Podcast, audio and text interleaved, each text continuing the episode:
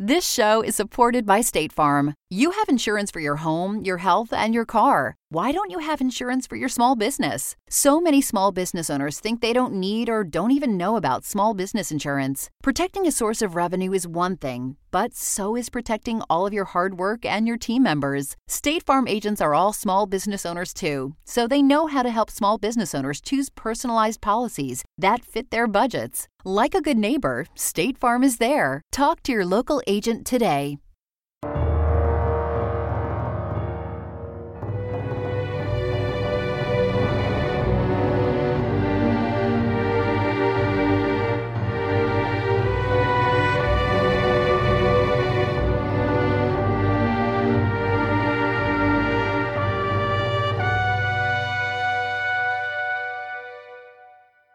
Welcome back, everyone, to 1001 Ghost Stories and Tales of the Macabre. This is your host, John Hagedorn, and today, a story from Percival Landon. The story is titled Thurnley Abbey. Landon was an English author and travel writer who wrote about remote regions of Tibet and Nepal, virtually unknown to the Western world in the early 19th century.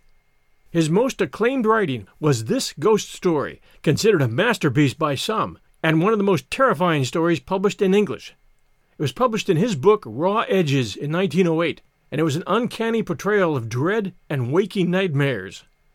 Landon was a world traveler, traveling the world non-stop from the age of 21. His best known piece of nonfiction was The Opening of Tibet, written in 1905. Within the story, you'll hear a reference to one of Rudyard Kipling's books.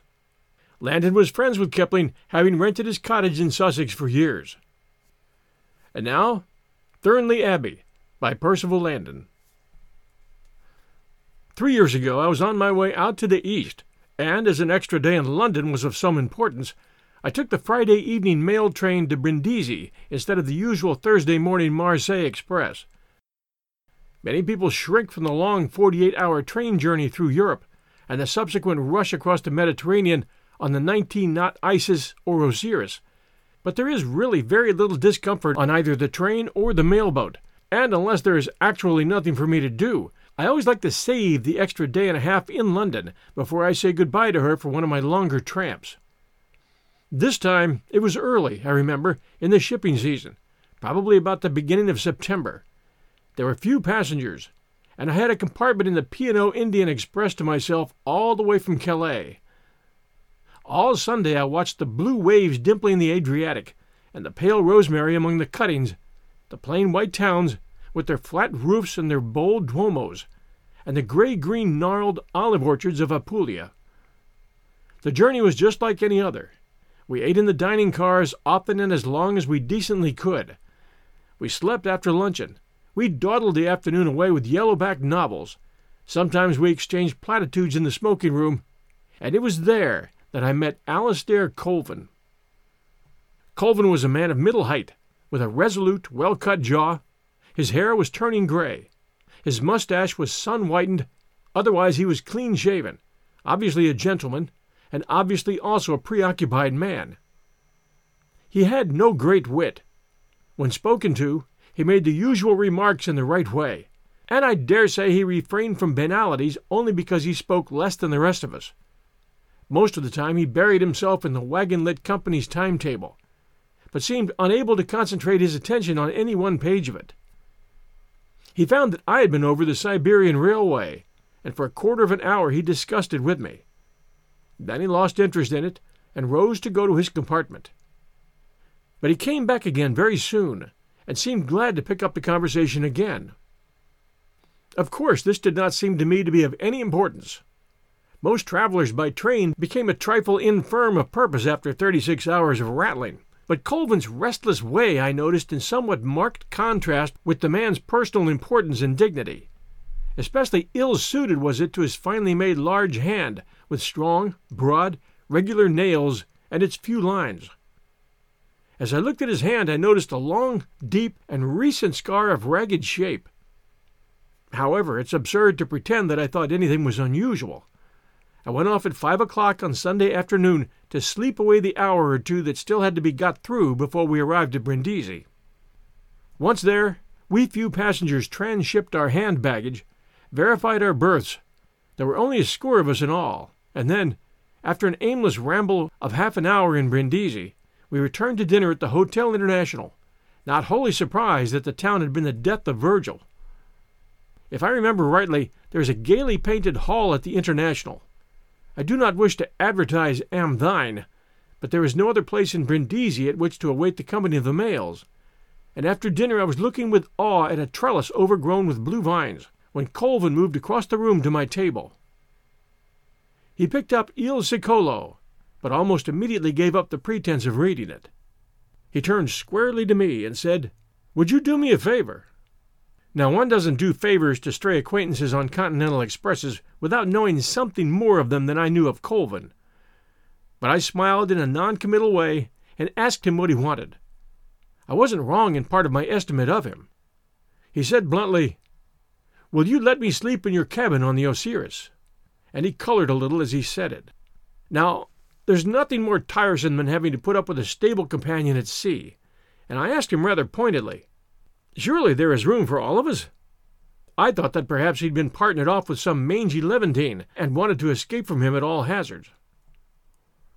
Colvin, still somewhat confused, said, Yes, I am in a cabin by myself, but you would do me the greatest favor if you would allow me to share yours.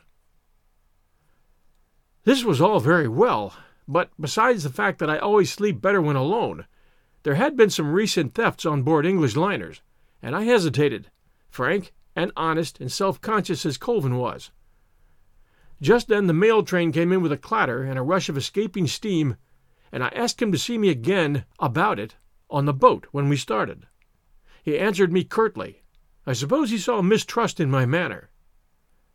I am a member of White's.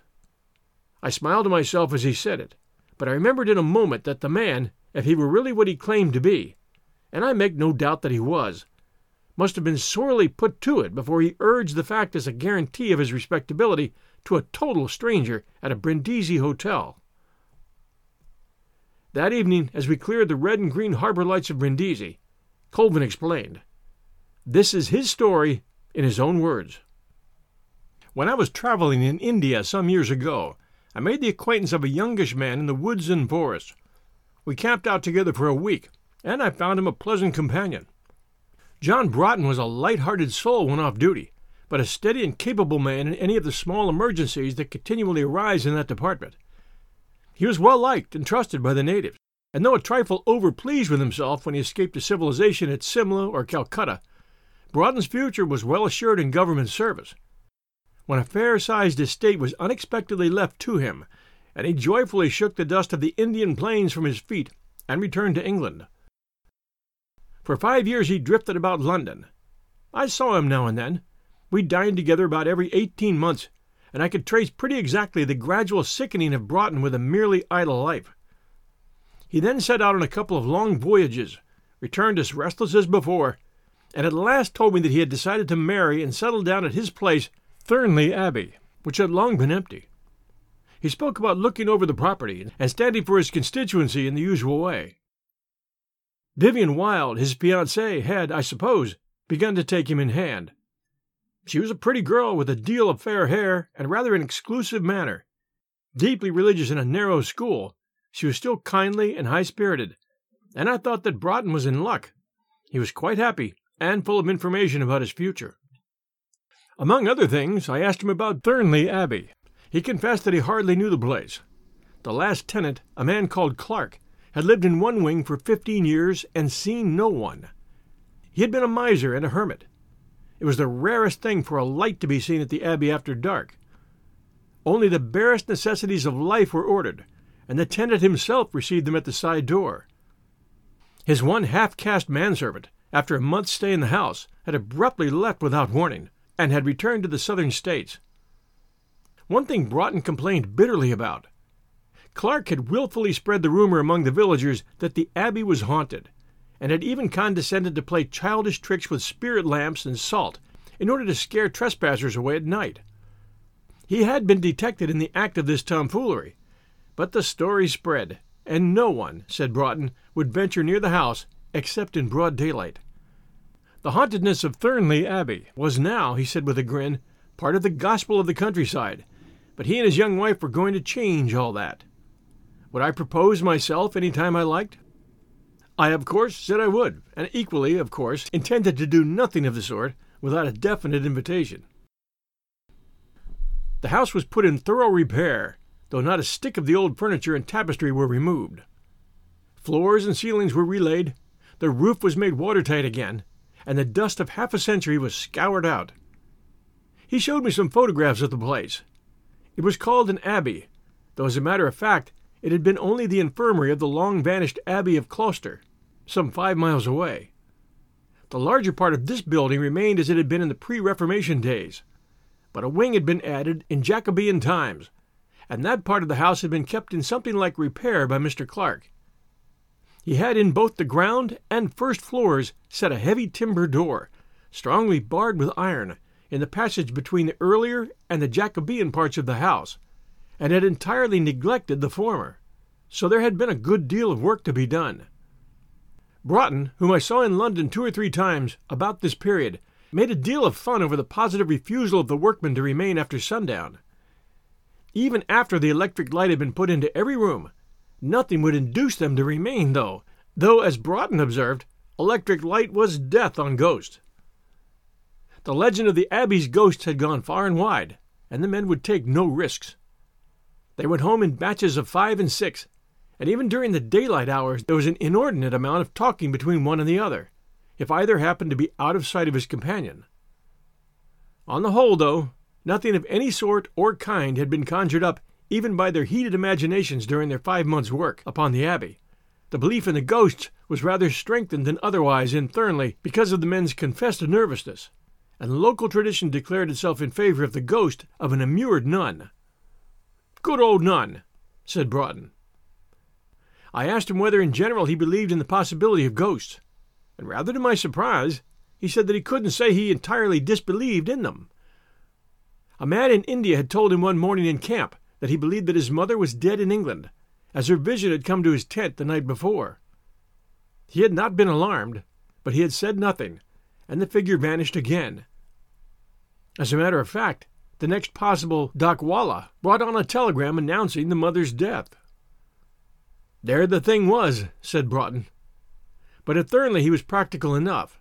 He roundly cursed the idiotic selfishness of Clark, whose silly antics had caused all the inconvenience. At the same time, he couldn't refuse to sympathize to some extent with the ignorant workman. My own idea, said he, is that if a ghost ever does come in one's way, one ought to speak to it. I agreed. Little as I knew of the ghost world and its conventions, I had always remembered that a spook was an honor bound to wait to be spoken to.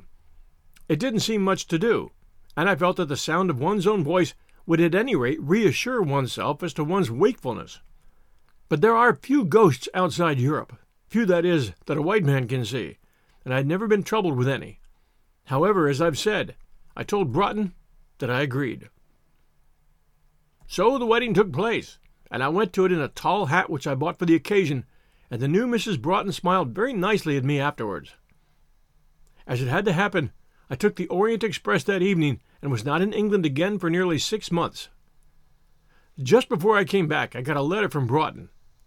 He asked if I could see him in London or come to Thurnley, as he thought I should be better able to help him than anyone else he knew. His wife sent a nice message to me at the end, so I was reassured about at least one thing. I wrote from Budapest that I would come and see him at Thurnley two days after my arrival in London, and as I sauntered out of the Pannonia into the Kerepesi Utcza to, to post my letters, I wondered of what earthly service I could be to Broughton. I had been out with him after Tiger on foot, and I can imagine few men better able in a pinch to manage their own business. However, I had nothing to do, so after dealing with some small accumulations of business during my absence, I packed a kit bag and departed to Euston. We'll return to our story right after this sponsor message. This show is supported by State Farm. Insurance is a part of any solid financial plan. Making sure you have the important things in life covered is one of the best ways to give yourself a little breathing room when things go awry. It's important to protect not only your business, but yourself as a business owner and all current and future team members. State Farm agents know what it takes to run and protect a small business because State Farm agents are all small business owners and they live and work in your community. So they're deeply attuned to what's happening with other small businesses in your market. If you have a small business and are interested in making sure you're protected, reach out to your local State Farm agent to learn more about what you need. They'll help you find the right policy at the right price for your business. Like a good neighbor, State Farm is there. Talk to your local agent today. And now, back to our story. I was met by Broughton's great limousine at Thurnley Road Station, and after a drive of nearly seven miles, we echoed through the sleepy streets of Thurnley Village, into which the main gates of the park thrust themselves, splendid with pillars and spread eagles and tomcats rampant on top of them. I never was a herald, but I know that the Broughtons have the right to supporters. Heaven knows why. From the gates, a quadruple avenue of beech trees led inwards for a quarter of a mile. Beneath them, a neat strip of fine turf edged the road and ran back until the poison of the dead beech leaves killed it under the trees. There were many wheel tracks on the road, and a comfortable little pony trap jogged past me, laden with a country parson and his wife and daughter. Evidently, there was some garden party going on at the Abbey. The road dropped away to the right at the end of the avenue, and I could see the Abbey across a wide pasturage and a broad lawn thickly dotted with guests. The end of the building was plain. It must have been almost mercilessly austere when it was first built, but time had crumbled the edges and toned the stone down to an orange lichened gray wherever it showed behind its curtain of magnolia, jasmine, and ivy. Further on was the three story Jacobean house, tall and handsome. There had not been the slightest attempt to adapt the one to the other, but the kindly ivy had glossed over the touching point. There was a tall flèche in the middle of the building, surmounting a small bell tower. Behind the house there rose the mountainous verdure of Spanish chestnuts all the way up the hill. Broughton had seen me coming from afar, and walked across from his other guests to welcome me before turning me over to the butler's care. This man was sandy haired and rather inclined to be talkative. He could, however, answer hardly any questions about the house. He had, he said, only been there three weeks. Mindful of what Broughton had told me, I made no enquiries about ghosts, though the room into which I was shown might have justified anything. It was a very large, low room with oak beams projecting from the white ceiling. Every inch of the walls, including the doors, was covered with tapestry, and a remarkably fine Italian four post bedstead heavily draped, added to the darkness and dignity of the place. All the furniture was old, well made, and dark. Underfoot there was a plain green pile carpet, the only new thing about the room except the electric light fittings and the jugs and basins. Even the looking glass on the dressing table was an old pyramidal Venetian glass set in heavy repoussé frame of tarnished silver. After a few minutes cleaning up, I went downstairs and out upon the lawn, where I greeted my hostess. The people gathered there were of the usual country type, all anxious to be pleased and roundly curious as to the new master of the abbey. Rather to my surprise, and quite to my pleasure, I rediscovered Glenham, whom I had known well in the old days in Land. He lived quite close, as, he remarked with a grin, I ought to have known. But, he added, I don't live in a place like this. He swept his hand to the long, low lines of the Abbey in obvious admiration, and then, to my intense interest, muttered beneath his breath, Thank God! He saw that I had overheard him, and turning to me, he said decidedly, Yes, thank God. I wouldn't live at the Abbey for all of Broughton's money. But surely, I demurred, you know that old Clark was discovered in the very act of setting light to his bugaboos. Glenham shrugged his shoulders. Yes, I know about that. But there's something wrong with the place still. All I can say is that Broughton is a different man since he has lived there. I don't believe that he will remain much longer. But you're staying here? Well, you'll hear all about it tonight. There's a big dinner, I understand. The conversation turned off to old reminiscences, and Glenham soon after had to go. Before I went to dress that evening, I had twenty minutes' talk with Broughton in his library. There was no doubt that the man was altered, gravely altered. He was nervous and fidgety, and I found him looking at me only when my eye was off him. I naturally asked him what he wanted of me. I told him I would do anything I could, but that I couldn't conceive what he lacked that I could provide. He said with a lusterless smile that there was, however, something, and that he would tell me the following morning. It struck me that he was somehow ashamed of himself, and perhaps ashamed of the part he was asking me to play. However, I dismissed the subject from my mind and went up to dress in my palatial room. As I shut the door, a draught blew out the Queen of Sheba from the wall, and I noticed that the tapestries were not fastened to the wall at the bottom. I've always held very practical views about spooks, and it has often seemed to me that the slow waving in firelight of loose tapestry upon a wall would account for 99% of the stories that one hears. Certainly the dignified undulation of this lady with her attendants and huntsmen, one of whom was untidily cutting the throat of a fallow deer upon the very steps on which King Solomon, a grey faced Flemish nobleman with the Order of the Golden Fleece, awaited his fair visitor, gave color to my hypothesis.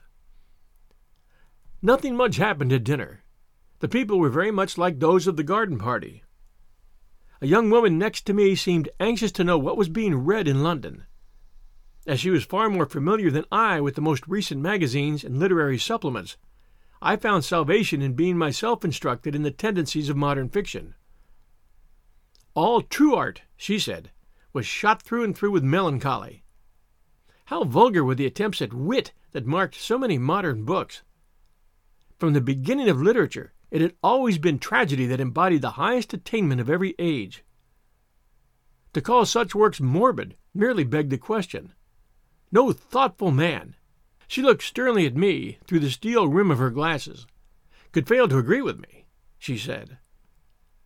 Of course, as one would, I immediately and properly said that I slept with Pett Ridge and Jacobs under my pillow at night, and that if Jorrocks weren't quite so large and cornery, I would add him to the company.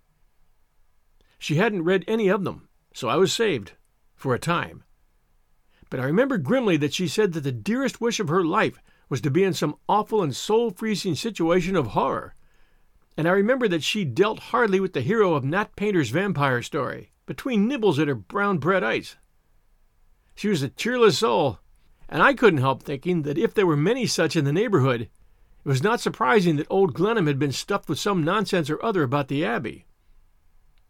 Yet nothing could well have been less creeps than the glitter of silver and glass, and the subdued lights and cackle of conversation all round the dinner table. After the ladies had gone, I found myself talking to the rural dean. He was a thin, earnest man who had once turned the conversation to old Clark's buffooneries. But, he said, Mr. Broughton had introduced such a new and cheerful spirit, not only into the Abbey, but, he might say, into the whole neighborhood, that he had great hopes that the ignorant superstitions of the past were from henceforth destined to oblivion. Thereupon his other neighbor, a portly gentleman of independent means and position, audibly remarked, Amen, which damped the rural dean, and we talked of partridges past, partridges present, and pheasants to come. At the other end of the table, Broughton sat with a couple of his friends, red faced hunting men, once I noticed that they were discussing me, but I paid no attention to it at the time. I remembered it, however, a few hours later. By eleven, all the guests were gone, and Broughton, his wife, and I were alone together under the fine plaster ceiling of the Jacobean drawing room. Mrs. Broughton talked about one or two of the neighbors, and then, with a smile, said that she knew I would excuse her, shook hands with me, and went off to bed. I am not very good at analyzing things, but I felt that she talked a little uncomfortably and with a suspicion of effort, smiled rather conventionally, and was obviously glad to go. These things seemed trifling enough to repeat, but I had throughout the faint feeling that everything was not square. Under the circumstances, this was enough to set me wondering what on earth the service could be that I was to render. Wondering also whether the whole business were not some ill advised jest in order to make me come down from London for a mere shooting party. Broughton said little after she'd gone, but he was evidently laboring to bring the conversation round to the so called haunting of the Abbey. As soon as I saw this, of course, I asked him directly about it. He then seemed at once to lose interest in the matter. There was no doubt about it. Broughton was somehow a changed man, and to my mind he had changed in no way for the better. Mrs. Broughton seemed no sufficient cause. He was clearly very fond of her, and she of him. I reminded him that he was going to tell me what I could do for him in the morning, pleaded my journey, lighted a candle, and went upstairs with him. At the end of the passage leading into the old house, he grinned weakly and said, Mind, if you see a ghost, do talk to it. You said you would. He stood irresolutely a moment and then turned away. At the door of his dressing room, he paused once more. I'm right here, he called out, if you should want anything. Good night. And he shut his door. I went along the passage to my room, undressed, switched on a lamp beside my bed, read a few pages of The Jungle Book by Rudyard Kipling, and then, more than ready for sleep, turned the light off and went fast asleep.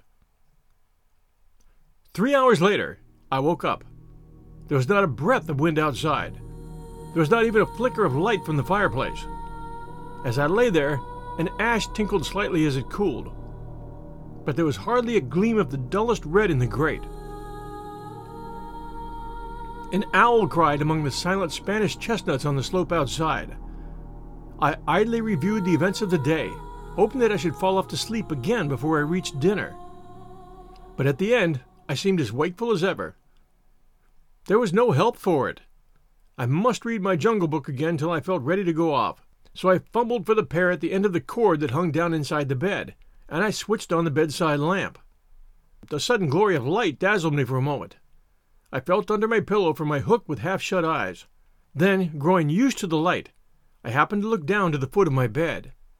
I have a hard time describing what really happened then. Nothing I could ever confess in the most abject words could even faintly picture to you what I felt. I know that my heart stopped dead, and my throat shut automatically. In one instinctive movement, I crouched back up against the headboards of the bed, staring at the horror. The movement set my heart going again, and the sweat dripped from every pore. I am not a particularly religious man, but I had always believed that God would never allow any supernatural appearance to present itself to man in such a guise and in such circumstances that harm, either bodily or mental, could result to him. I can only tell you that at that moment both my life and my reason rocked unsteadily on their seats. Colvin paused for a moment, the other Osiris passengers had gone to bed. Only he and I remained leaning over the starboard railing, which rattled uneasily now and then under the fierce vibration of the over engined mailboat. Far over, there were the lights of a few fishing smacks riding out the night, and a great rush of white combing and seething water fell out and away from us overside. At last, Colvin went on. Leaning over the foot of my bed, looking at me, was a figure swathed in a rotten and tattered veiling. This shroud passed over the head, but left both eyes and the right side of the face bare. It then followed the line of the arm down to where the hand grasped the bed end. The face was not entirely that of a skull, though the eyes and the flesh of the face were totally gone. There was a thin, dry skin drawn tightly over its features, and there was some skin left on the hand. One wisp of hair across the forehead, it was perfectly still.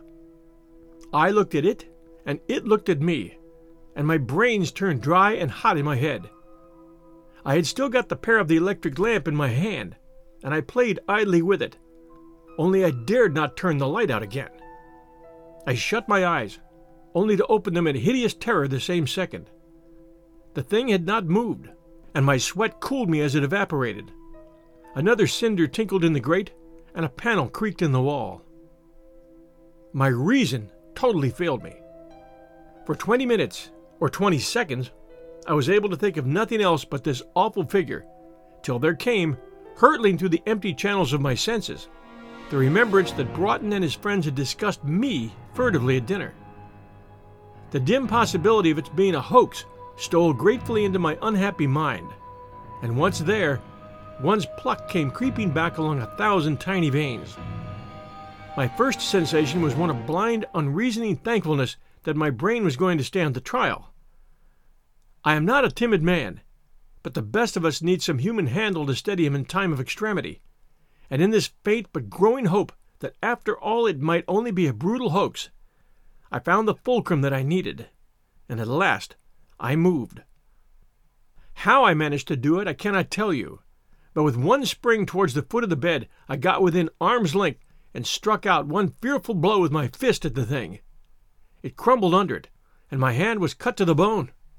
With a sickening revulsion after my terror, I dropped half fainting across the end of the bed. So it was merely a foul trick after all. No doubt the trick had been played many a time before. No doubt Broughton and his friends had had some large bet among themselves as to what I should do when I discovered the gruesome thing. From my state of abject terror, I found myself transported into an insensate anger. I shouted curses upon Broughton. I dived rather than climbed over the bed end onto the sofa.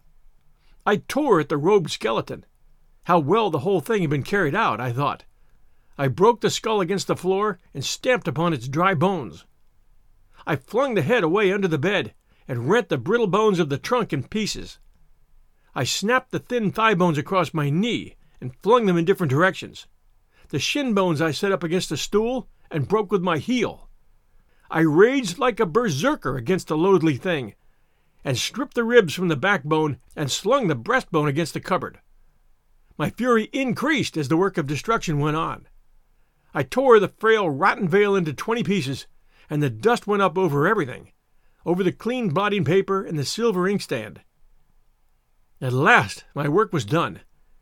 There was but a raffle of broken bones and strips of parchment and crumbling wool. Then, picking up a piece of the skull, it was the cheek and temple bone of the right side, I remember. I opened the door and went down the passage to Broughton's dressing room. I remember still how my sweat dripping pajamas clung to me as I walked.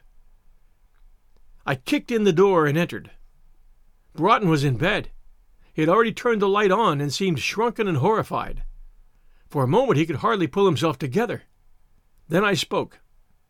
I don't remember what I said, only I know that from a heart full and overfull with hatred and contempt, spurred on by shame of my own recent cowardice, I let my tongue run on. He answered nothing. I was amazed at my own fluency. My hair still clung lankly to my wet temples. My hand was bleeding profusely, and I must have looked a strange sight. Broughton huddled himself up at the head of the bed just as I had. Still he made no answer, no defense. He seemed preoccupied with something besides my reproaches, and once or twice moistened his lips with his tongue. But he could say nothing, though he moved his hands now and then just as a baby who cannot speak moves its hands. At last the door into Mrs. Broughton's room opened and she came in, white and terrified. What is it? What is it? Oh, in God's name! She cried again and again, and then she went up to her husband and sat on the bed in her nightdress, and the two faced me. I told her what the matter was. I spared her husband not a word for her presence there yet he seemed hardly to understand. I told the pair that I had spoiled their cowardly joke for them. Broughton looked up. I've smashed the foul thing into a hundred pieces, I said. Broughton licked his lips again, and his mouth worked this time. By God! I shouted. It would serve you right if I thrashed you within an inch of your life, Broughton. I will take care that not a decent man or woman of my acquaintance ever speaks to you again. And there, I added, throwing the broken piece of the skull upon the floor beside his bed. There's a souvenir for you of your damned work tonight. Broughton saw the bone, and in a moment it was his turn to frighten me. He squealed like a hare caught in a trap. He screamed and screamed till Mrs. Broughton, almost as bewildered as myself, held on to him and coaxed him like a child to be quiet. But Broughton, and as he moved I thought that ten minutes ago I perhaps looked as terribly ill as he did, thrust her from him, and scrambled out of the bed onto the floor, and still screaming, put out his hand to the bone. It had blood on it from my hand. He paid no attention to me whatever. In truth, I said nothing. This was a new turn indeed to the horrors of the evening. He rose from the floor with the bone in his hand and stood silent. He seemed to be listening. Time, time, perhaps, he muttered, and almost at the same moment fell at full length on the carpet, cutting his head against the fender. The bone flew from his hand and came to rest near the door. I picked Broughton up, haggard and broken, with blood over his face. He whispered hoarsely and quickly, Listen! Listen! And we listened. After ten seconds' utter quiet, I seemed to hear something. I could not be sure, but at last there was no doubt. There was a quiet sound as of one moving along the passage. Little regular steps came toward us over the hard oak flooring. Broughton moved to where his wife sat, white and speechless, on the bed, and pressed her face into his shoulder. Then, the last thing that I could see as he turned the light out, he fell forward with his own head pressed into the pillow of the bed.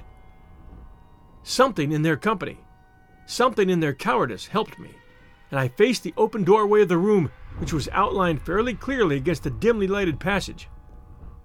I put out one hand and touched Mrs. Broughton's shoulder in the darkness. But at the last moment, I too failed. I sank on my knees and put my face in the bed. Only we all heard.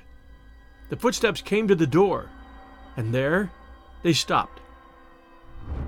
A piece of bone was lying a yard inside the door. There was a rustle of moving stuff, and the thing was in the room.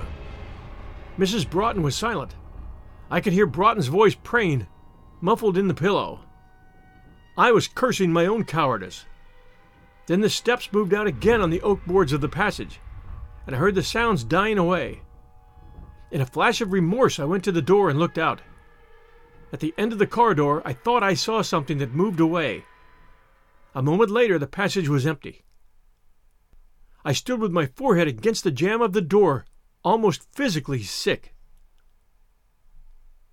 You can turn the light on, I said, and there was an answering flare. There was no bone at my feet. Mrs. Broughton had fainted. Broughton was almost useless, and it took me ten minutes to bring her to. Broughton only said one thing worth remembering.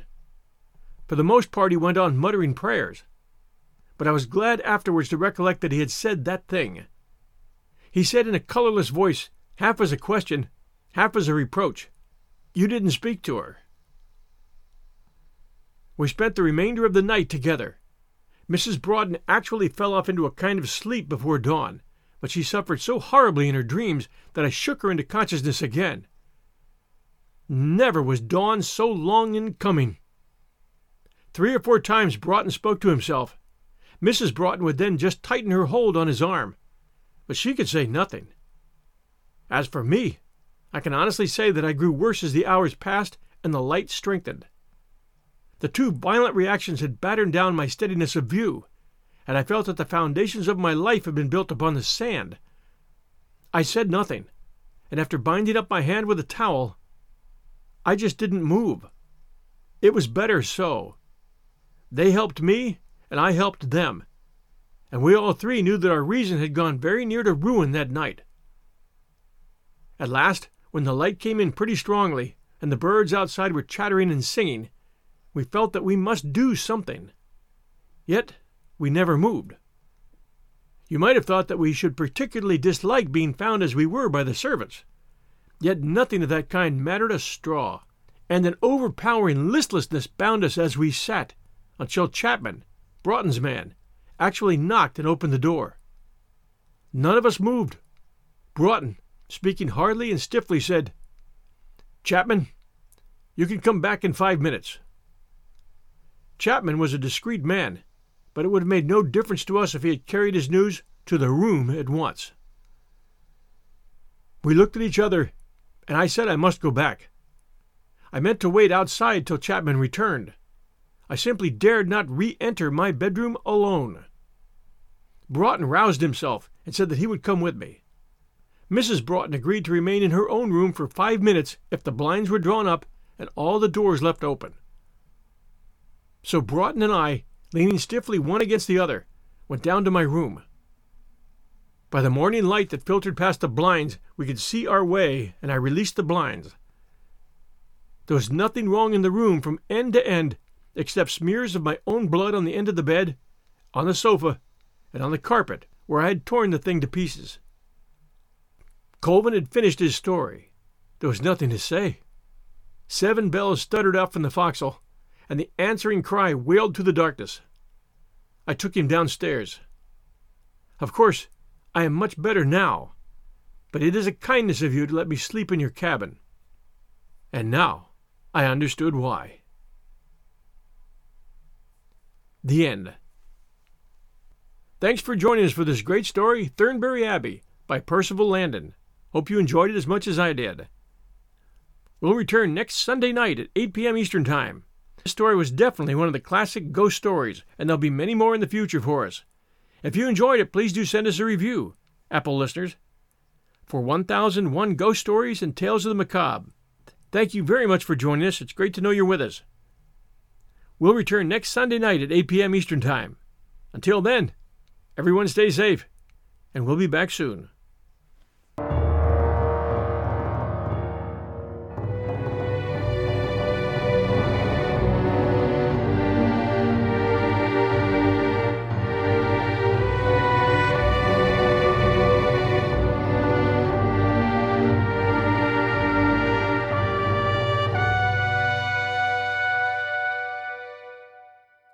Thanks to State Farm for supporting this show and helping our listeners protect their businesses and lives. Like a good neighbor, State Farm is there. Talk to your local agent today.